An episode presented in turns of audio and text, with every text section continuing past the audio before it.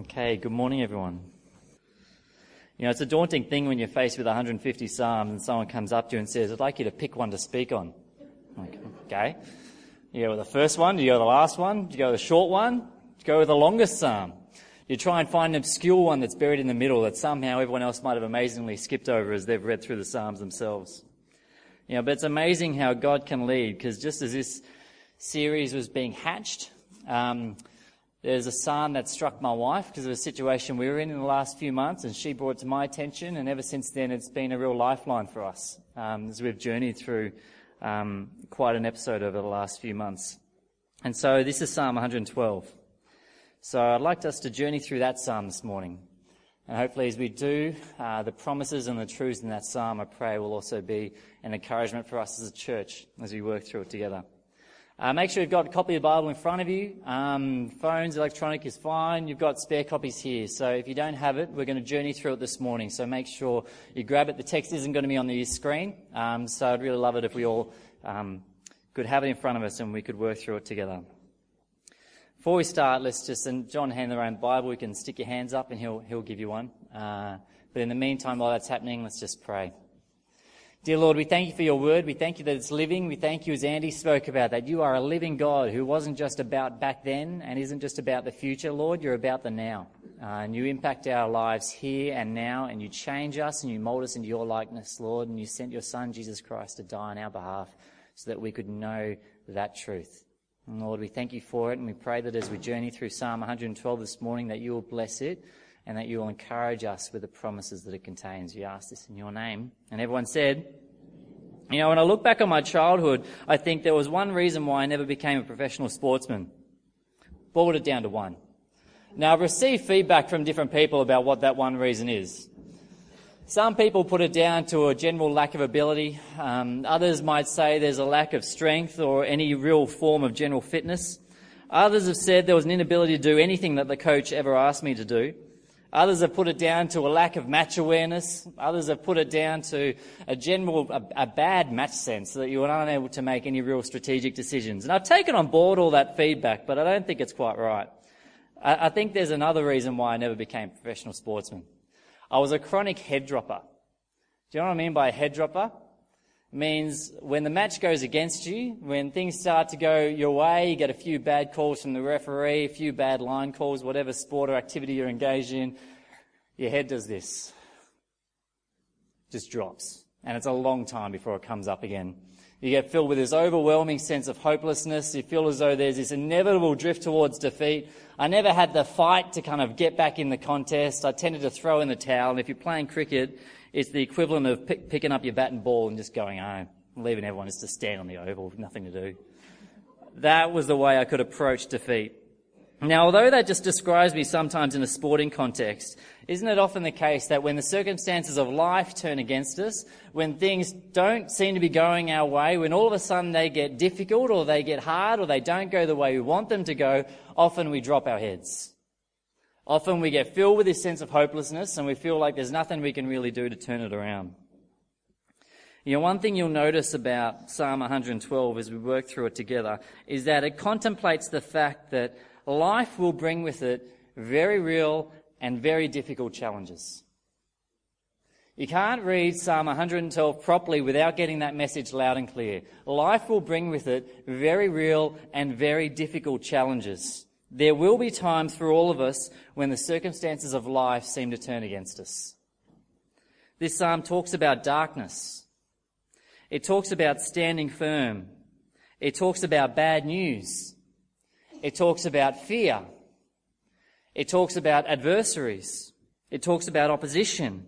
This psalm is built around the assumption that all these things, in one form or another, is going to make life hard at times. It's going to be filled with heartache and grief. It's going to be filled of times of sorrow and darkness. It's going to be filled of times of opposition. There's going to be times where we lose jobs, where we have financial difficulties, where we have emotional difficulties, where we struggle with our health and where we struggle with the health of other people. There's going to be times where family relationships break down, where financial hardships and emotional hardships come our way. There's going to be difficult stuff in life because we live in a lost and a fallen and a sinful world, don't we? You know, despite that reality, the beautiful tone of this psalm is actually set by the first few words. And those words aren't chin up, or watch out, or get ready. Those words are simply praise the Lord. This psalm is built around the assumption that life is going to carry hard things with it, that things are going to be tough. But the first few words that comes out of this psalmist's mouth are praise the Lord. Praise Him. And what those opening words tell us is that there's something in this psalmist's understanding of who God is. And there's something in this psalmist's understanding of what God can do. That means that when things turn against us and they get tough, He's not going to drop his head. He's not going to be overcome by hopelessness during times of difficulties, but he's going to turn to God in praise and worship. So it's that understanding of who God is and what He can do that I'd like us to unpack a little this morning as we try and get into this psalmist mindset and understand how he can come at, at the circumstances of life with this attitude and this headspace and this heart of God and his and service of Him. And I pray that as we do that, it will become a real lifeline, not just for myself and Melody, but us as a church, whatever our personal circumstances might be. So I'll start by reading the first three verses and we'll gradually unpack it as we work through it this morning. Here we go. Psalm 112. We'll start with verses 1 to 3. It says, Praise the Lord. You know, blessed is the man who fears the Lord and who finds great delight in his commands. His children will be mighty in the land. The generation of the upright will be blessed. Wealth and riches are in his house, and his righteousness will endure forever. You know, the first reason for praise that this psalmist finds in God is that he ultimately blesses those who fear him. For those who fear the Lord, it says they will be blessed. It says their children will be blessed. It says that wealth and riches will be in their household. And it says that their righteousness will be one that's not just here and now, it's one that will endure for all eternity. These are the blessings that flow these are part of the blessings that flow onto someone who fears the Lord. Now, please don't give these blessings a literal or materialistic connotation.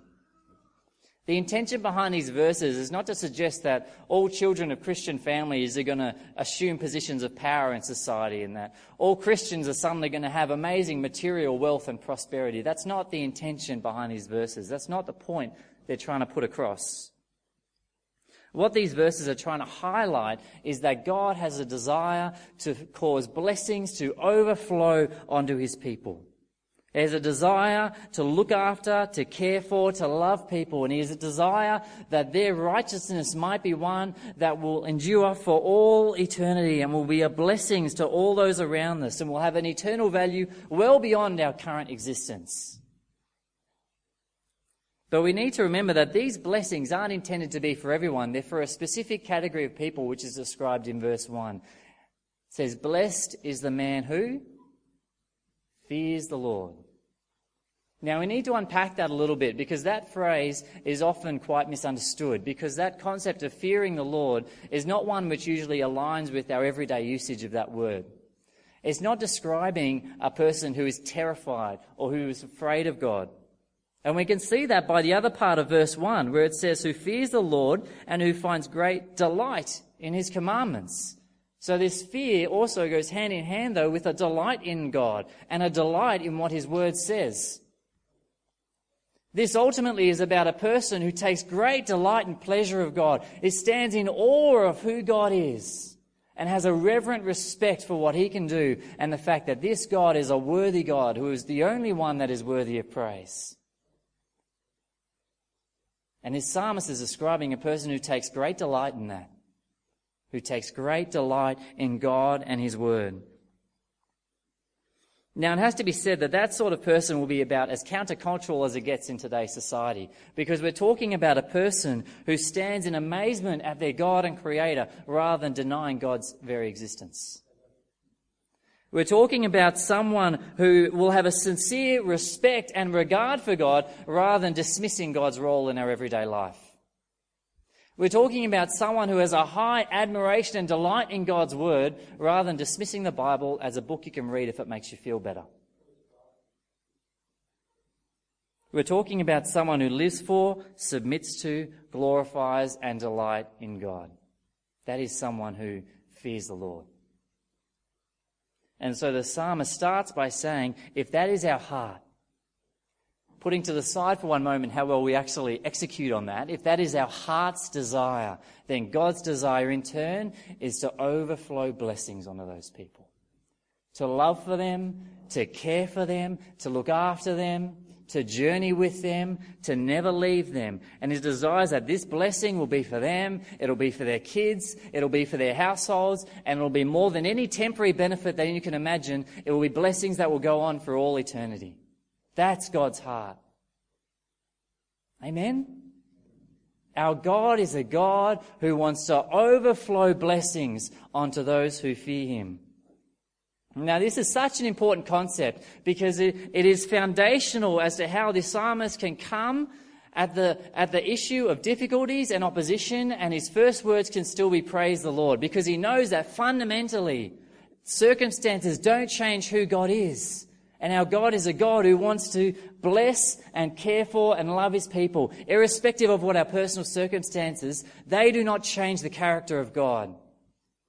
And he knows in his heart that our God is a God who fundamentally wants to look after and care for those who fear him. Now, this is important because we can start to easily blame God for our personal circumstances. You know, we can easily get caught up in questions like, why did God allow this? Why isn't He doing something about this? And there's nothing wrong with wrestling with God. But we need to wrestle with it. Indeed, all the Psalms is about wrestling with those sorts of questions, aren't they? It's not just Psalm 112, it goes through the whole book. But we need to wrestle with it with a core understanding and foundational belief that God ultimately is and always will be a God who wants to bless. He is a God who loves. He is a God who is full of compassion and he wants to, he wants to hold his people. He wants to protect his people and he wants to uphold his people. He's a God who doesn't abandon us. He wants to look after us. He doesn't disregard our personal circumstances. He wants the best for us. And he doesn't leave us. He always remembers us and he's always there. Isaiah 30 verse 18 says, the Lord longs to be gracious to you. And therefore he waits on high to have compassion on you. For the Lord is a God of justice. How blessed are all those who long for him. As we long for him, he longs to be gracious and have compassion for us. God's desire is to be gracious and to bless those who long for him, those who fear him.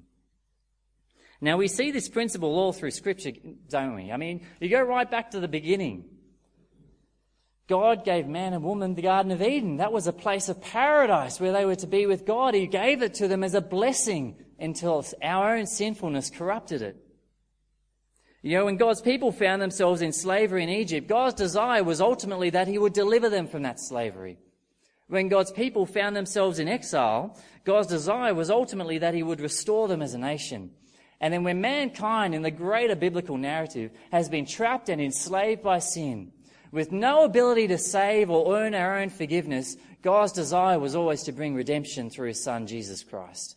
His desire was always that his son would die on the cross, that he would give his own son, that his blood would be shed, so that we could have life, we could have it for the full, and we could have an eternal salvation that no one could shape, that no one will ever take away from us. Do we need any more evidence that God's desire is to bless? He sent his own son to die so that we would be blessed. And the character of God doesn't change, even though our personal circumstances might. Now, even though that is God's heart, we need to be making sure we're doing everything we can on our side of the ledger to match up with the category that's described in verse 1 that we can be a people and a church who fear the Lord. We need to be a people who stand in awe of our gracious God. We need to be a people who are investing into our relationship with this God. We need to be a people who are reaching out to Him so that through His Holy Spirit, He can start to transform our hearts, so that He can do a work that turns us into a people that fear God. so that He can cause us to start to live lives of righteousness, to start to live lives to the full, and to start to experience the beauty and wonder of living for our Lord and Saviour and Heavenly Creator. And that sort of blessing, that'll be more than any temporary or passing benefit. That is a blessing that goes for all eternity. That's an inheritance that will never perish, spoil, or fade. It's a blessing that we can hold on to and no one can take away. No matter what might happen here on this earth. God's desire is to bless those who fear Him.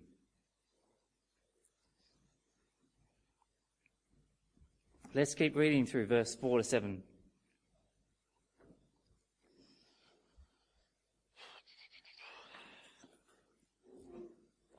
think It's quarter time for a drink. All right, verse 4. Even in darkness, light dawns for the upright, for the gracious and compassionate and righteous man. Good will come to him who is generous and lends freely, who conducts the affairs with justice. Surely he will never be shaken. A righteous man will be remembered forever. He will have no fear of bad news. His heart is steadfast, trusting in the Lord.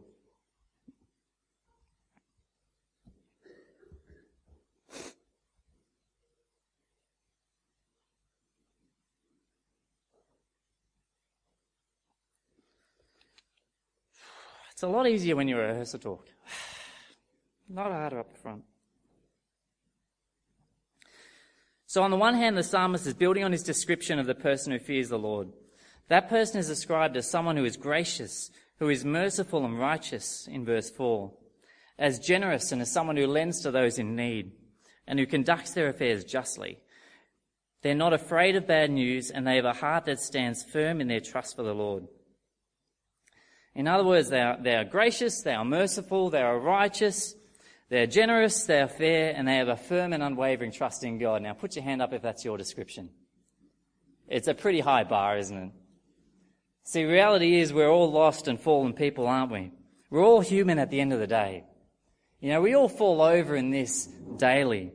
But despite that, this description of righteousness is still one that we can aspire to live to by God's grace. It still paints a picture of something we can aspire to be with the help of Jesus Christ. It's a sort of person that God can and does mold us into through the power of His Holy Spirit when we invest into our relationship with Him. For it's only God that can ultimately produce this sort of fruit in us. It's only His work of changing our heart that can bring about the transformation where we move from being self-focused to somehow being gracious. Where we move from having selfish ambition to somehow being a generous people. Where we move from seeking revenge to delighting in mercy. And where we move from fear and anger during times of difficulty to a church and a people who hold on to peace and a firm and unwavering trust in their God. It's only God who can bring about that sort of transformation in our life. So we need to be looking to God and praying to Him daily that He would do that work through the power of His Spirit and through His grace. We need to be setting aside days from our ridiculously busy schedule to actually get into His Word, to be praying, to be investing into our walk with God and asking Him to turn us into a people who fear the Lord. Because when we do that, He can shape us to look that just a little bit more like Him. Just a little bit more like the picture of a person that we see in Psalm 112. For when we are people who fear God and delight us in and delight in His word, as it talks about in verse 1, then He molds us into his likeness. And the fruits that flow from that are grace, generosity, mercy, everything that is of God. But that's only one part of what's happening in verse 4 to 7, because there's really two things happening in parallel. On the one side, the psalmist is building on his description of someone who fears the Lord, and on the other side, he is talking about the promises that are given to those people, and specifically the promises that are given to them to get them through the circumstances of life that feel tough. For those people who fear God, the promise is in verse 4 that there will always be a light that dawns in the darkness.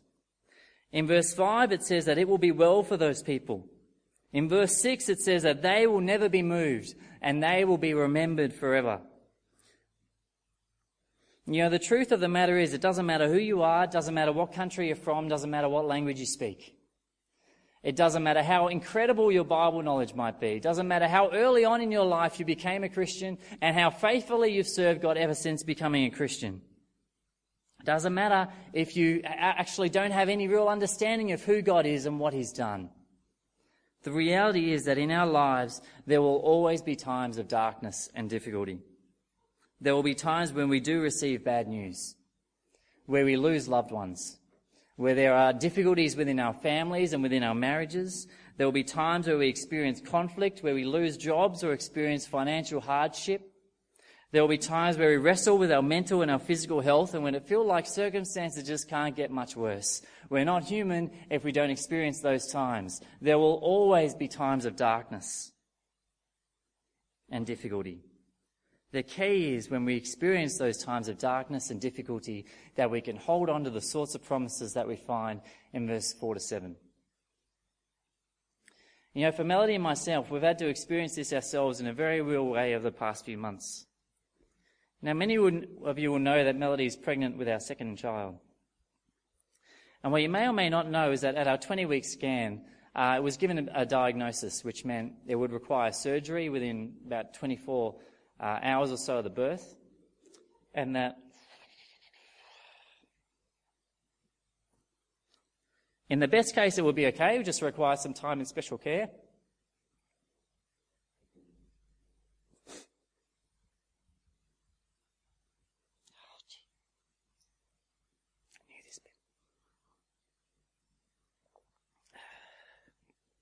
In the medium case, there would just be, uh, after the surgery and comes home, there'd just be some ongoing issues that we'd, we'd need to manage for the rest of its life. Uh, in the worst case,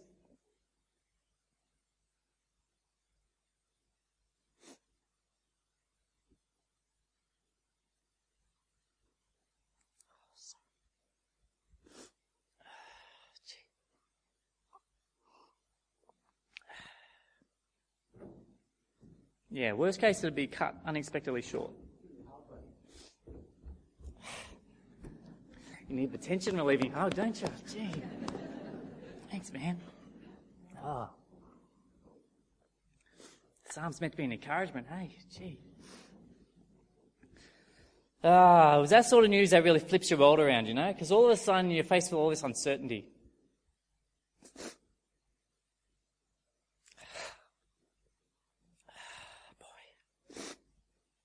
You know, the reality is,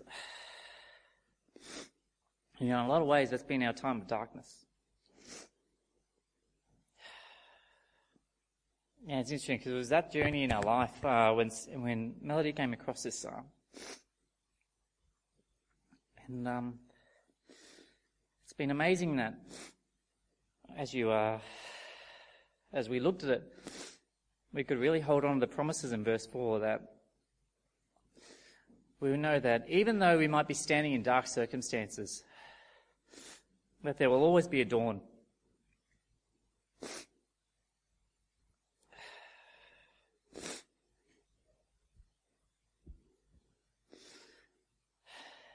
Yeah. Oh, I look that bad, do I? Gee. Falling apart. Yeah. They're actually amazing words. That even though we might go through darkness, there will always be a dawn, you know? That even though you have times of difficulty, you know that in Christ you'll never be moved. That even though you can receive bad news, you know that you've got nothing to fear.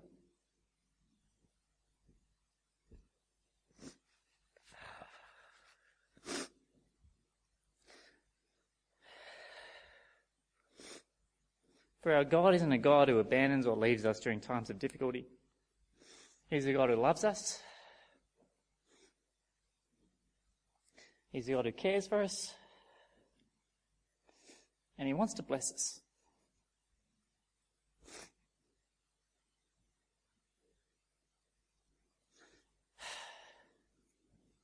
Yeah, you go back to those words in Isaiah, and he longs to show compassion and grace. For our God is a God who upholds the righteous during their times of difficulty.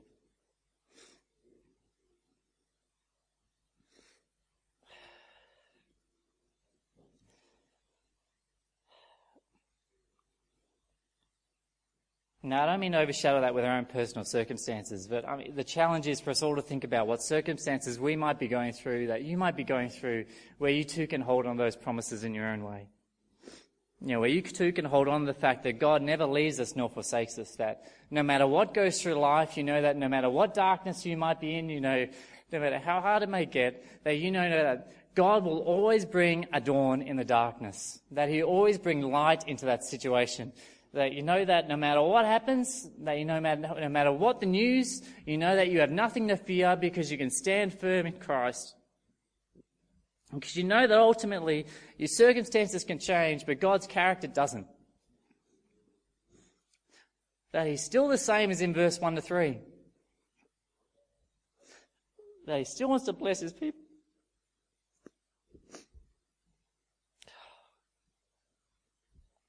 You know, whatever your circumstances might be, there's some promises we can hold on to in verses 4 to 7.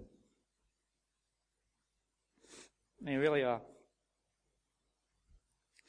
You know, it might be that you're not facing any particular hardships at the moment, and that's okay. I mean, that's fine. That's great. Praise God for those times.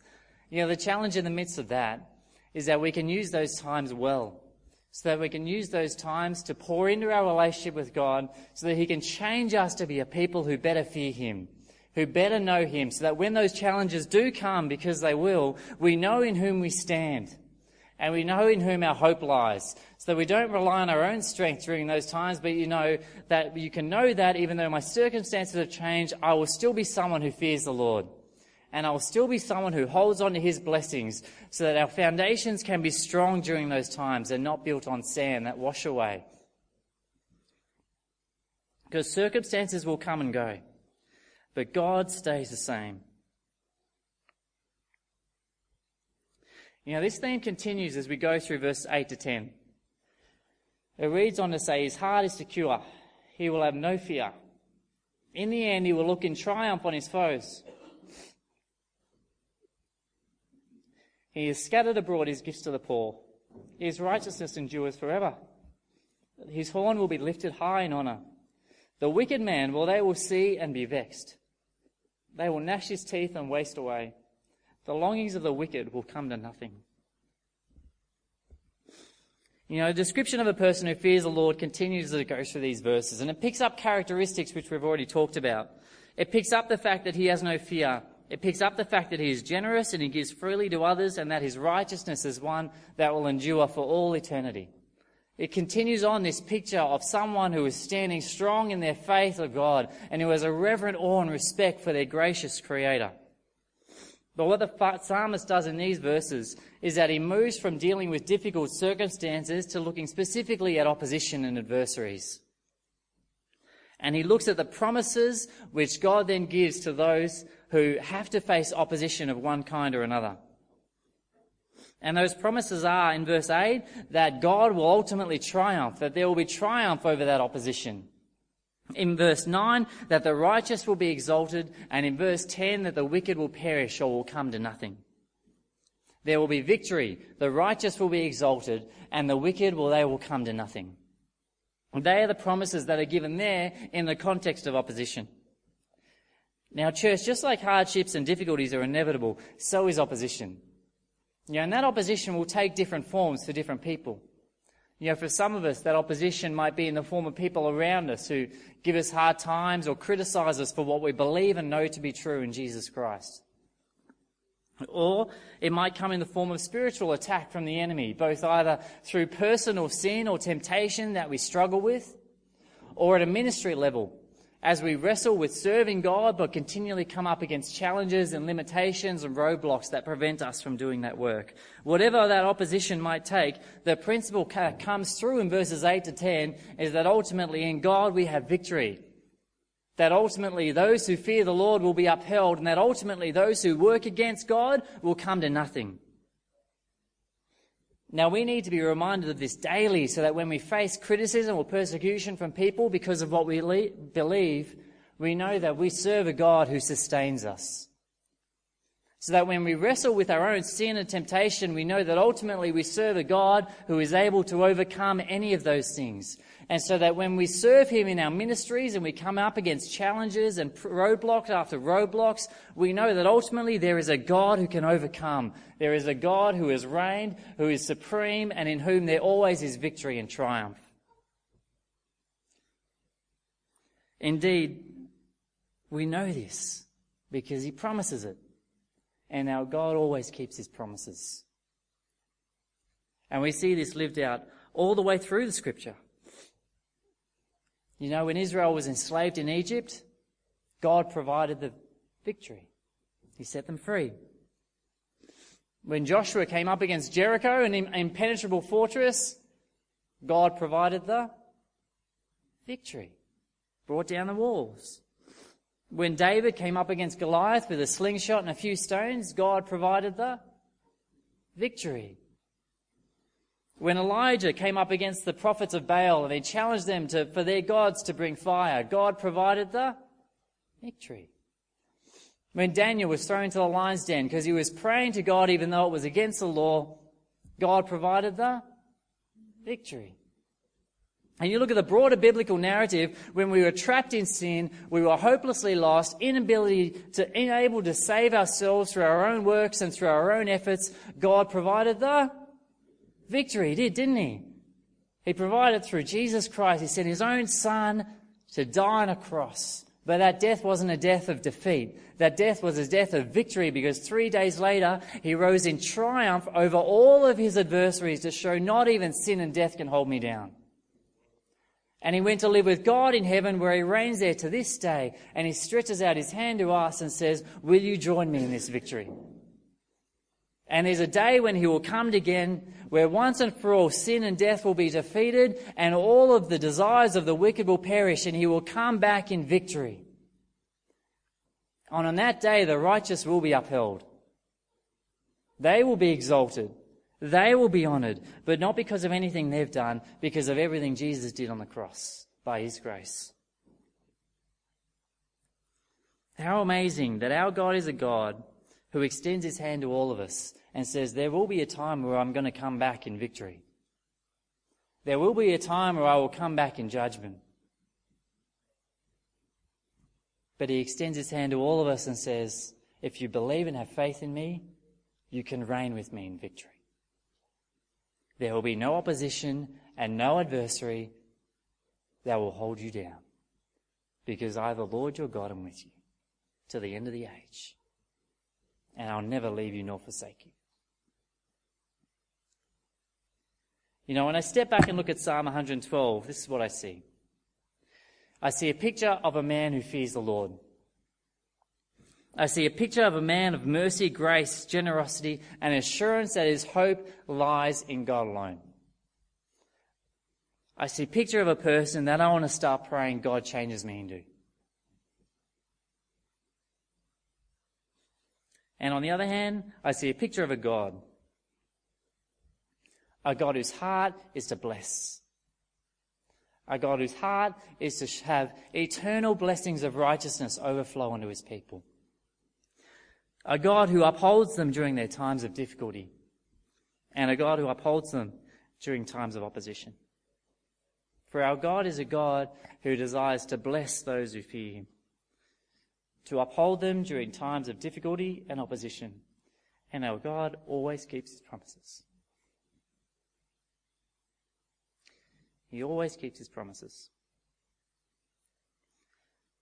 As a church, let's find rest in some of these promises today. Let's ask God to transform us into a church and into individuals which collectively want to fear Him, want to be like Him, want to reflect just a little bit of His righteousness and grace. And let's ask Him to strengthen our trust in Him and our dependence in Him, not in ourselves, in Him, so that when difficulty or opposition comes our way, our first few words will still be and will forever be, Praise the Lord. Praise the Lord. Blessed is the man who fears the Lord.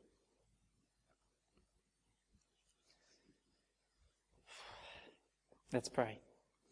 Dear Lord, we thank you for your word. We thank you that you are a God of blessing. We thank you that you're a God that we can rely on during any times of difficulty and opposition. Lord, we thank you that you're a God which we can only aspire to be more like. Lord, that we can pray that you will work in our hearts to change us, to mold us into a church and a congregation, into individuals that fear you that live in reverent respect and awe of you and who you are.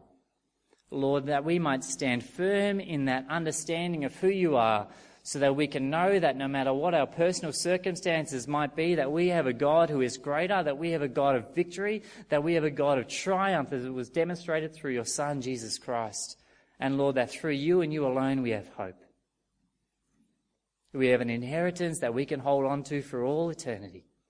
And Lord, that even though our circumstances might change, you don't. You are a rock, you are a refuge, you are our peace, and you uphold those who fear your holy name. And We lift you up in glory. And we say, Praise the Lord. Amen.